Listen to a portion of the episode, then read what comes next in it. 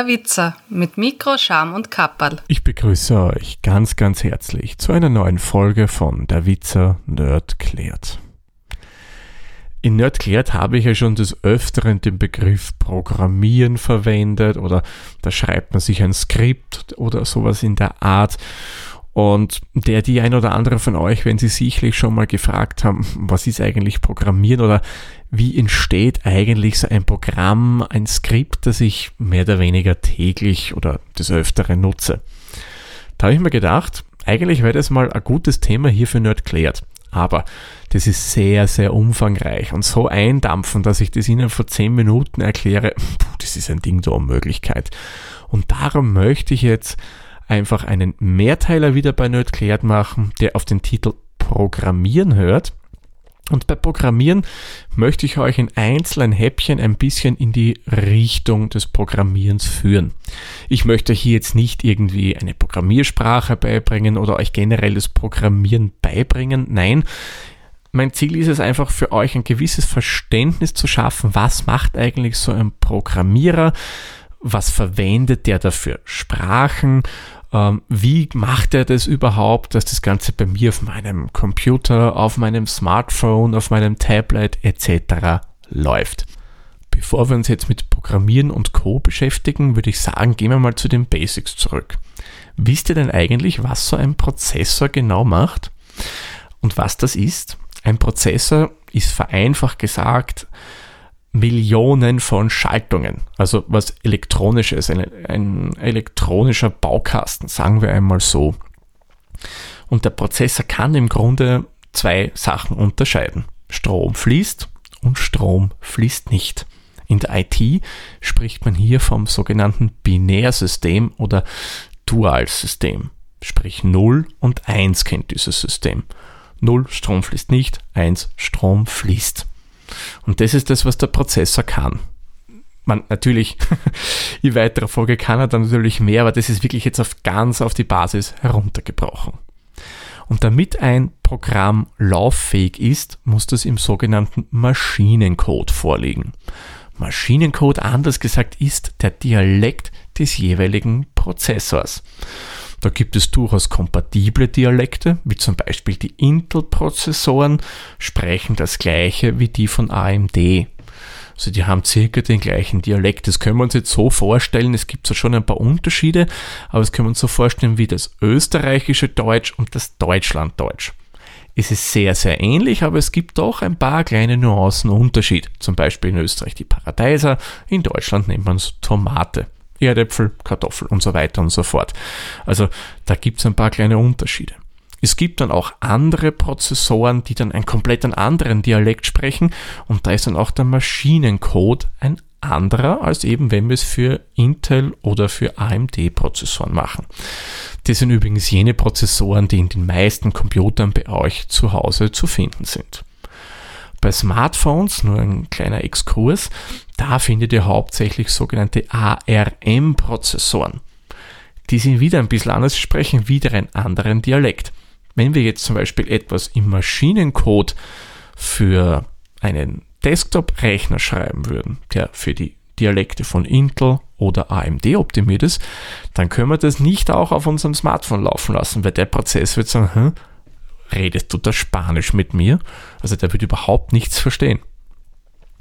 Ja, man könnte jetzt natürlich im Maschinencode auch programmieren, das ist klar. Aber das ist sehr aufwendig, weil ich habe es euch ja gerade erklärt, unterschiedliche Dialekte. Das heißt, ich musste mein Programm rein theoretisch mehrfach schreiben. Das heißt, ich schreibe eine Variante für die Prozessorart, dann schreibe ich eine Variante für die Prozessorart. Noch dazu kommt, dass für den Prozess der Maschinencode wunderbar ist. Also da kann er arbeiten, da kann er wirklich seine volle Leistung entfalten. Aber für uns Menschen ist das eher schwierig zu interpretieren, was denn da alles genau wie gemeint ist, ob es da jetzt eine sogenannte Schleife gibt oder eine Abfrage, eine if-Bedingung nennt man das auch, ob dieser und jener Fall zutrifft. Das ist für uns Menschen alles andere als schön zu lesen. Wie gesagt, für den Prozessor super. Der weiß sofort, was er zu tun hat, schaltet entsprechend die Register, was auch immer und tut einfach das, was man von ihm haben möchte. Am Anfang ging das vielleicht noch, dass man so programmieren konnte, weil die Komplexität einfach noch nicht wirklich da war, aber mit der Zeit konnten die Geräte einfach mehr und da hat man sich etwas einfallen lassen. Und das waren eben dann die Programmiersprachen. Und jetzt würde ich sagen, stellen wir uns noch eine abschließende Frage, was genau ist denn jetzt eigentlich eine Programmiersprache?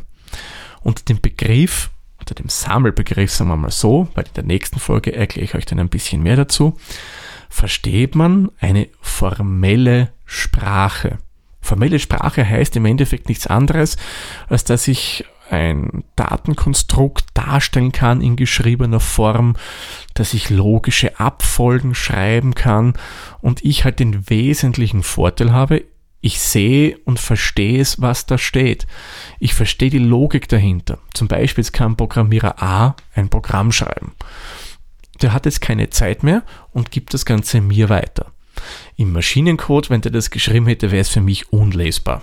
Man, okay, mit Einarbeitszeit, mit viel Einarbeitszeit, würde man schon hinbringen. Sehr viel Einarbeitszeit.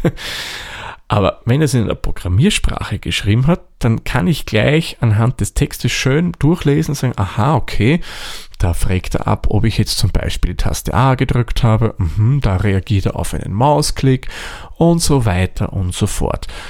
Also ihr seht, man tut sich da einfach wesentlich leichter, weil man einfach sieht, was sich der andere gedacht hat.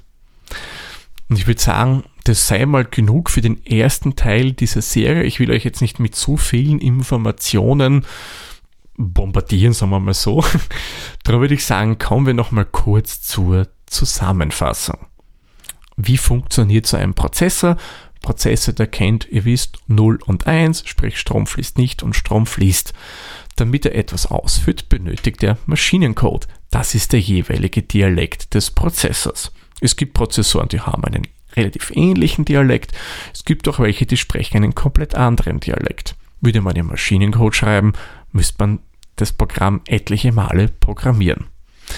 Und darum hat man sich Programmiersprachen einfallen lassen, denn die machen es für uns Menschen auf der einen Seite leichter, das Ganze zu programmieren und zu verstehen, was man da geschrieben hat, weil es einfach eine schöne Struktur gibt. Man spricht von einer formellen Sprache. Ja, in der nächsten Folge, das kann ich euch jetzt schon verraten, beschäftigen wir uns mal mit dem Thema Programmiersprachen. Denn Programmiersprache ist nicht gleich Programmiersprache.